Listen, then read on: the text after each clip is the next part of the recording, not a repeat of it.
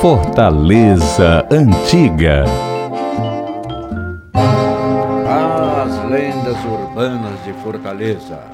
Certa noite, uma jovem participante de programa televisivo falou que na Praia do Pirambu os banhistas encontravam pedaços de cadáveres. Terrível! Foi uma celeuma na cidade, pois todo mundo acompanhava o programa. Mas o pai da moça acalmou todos quando disse que era uma lenda urbana de Fortaleza. O cão da Itaoca, o monstro da Lagoa Verde, o encebado que atacava o povo na Praça do Ferreira, o jacaré da Cidade da Criança, podem ter sido lendas urbanas, mas há quem afirme que tudo isso existiu. Chegou a ser revelado que o cão da Itaoca era um protesto da população contra casal amancebado que morava no meio das famílias, eles diziam. Nesse tempo, as coisas eram diferentes. Naquele tempo, quem se juntava sem a bênção da Igreja Católica e o registro em cartório não era reconhecido. O encebado era um marginal num tempo em que eles eram muito mais difíceis. Quando a polícia pegava, ele se desvencilhava escorregando das mãos do agente da lei. Ele passava sebo no corpo todo. Havia também um louco que dava injeção no povo. Diziam que ele era leproso. O monstro da Lagoa Verde e o jacaré da Cidade da Criança foram invenções do Paulo Lima Verde. A cidade sempre teve essas histórias. Certo dia, um motorneiro da Light, a Light era companhia, era Coelce daquele tempo. O motorneiro guiando um bonde fazia a linha do Prado. Ele desejava tirar uma linha com a mulata. Sabe o que é tirar linha? É flertar. Quando ele olhou para trás, que surpresa, ao invés de olhos meigos e sedutores, encontrou o olhar frio de um velhote. Conta a notícia do jornal o Povo.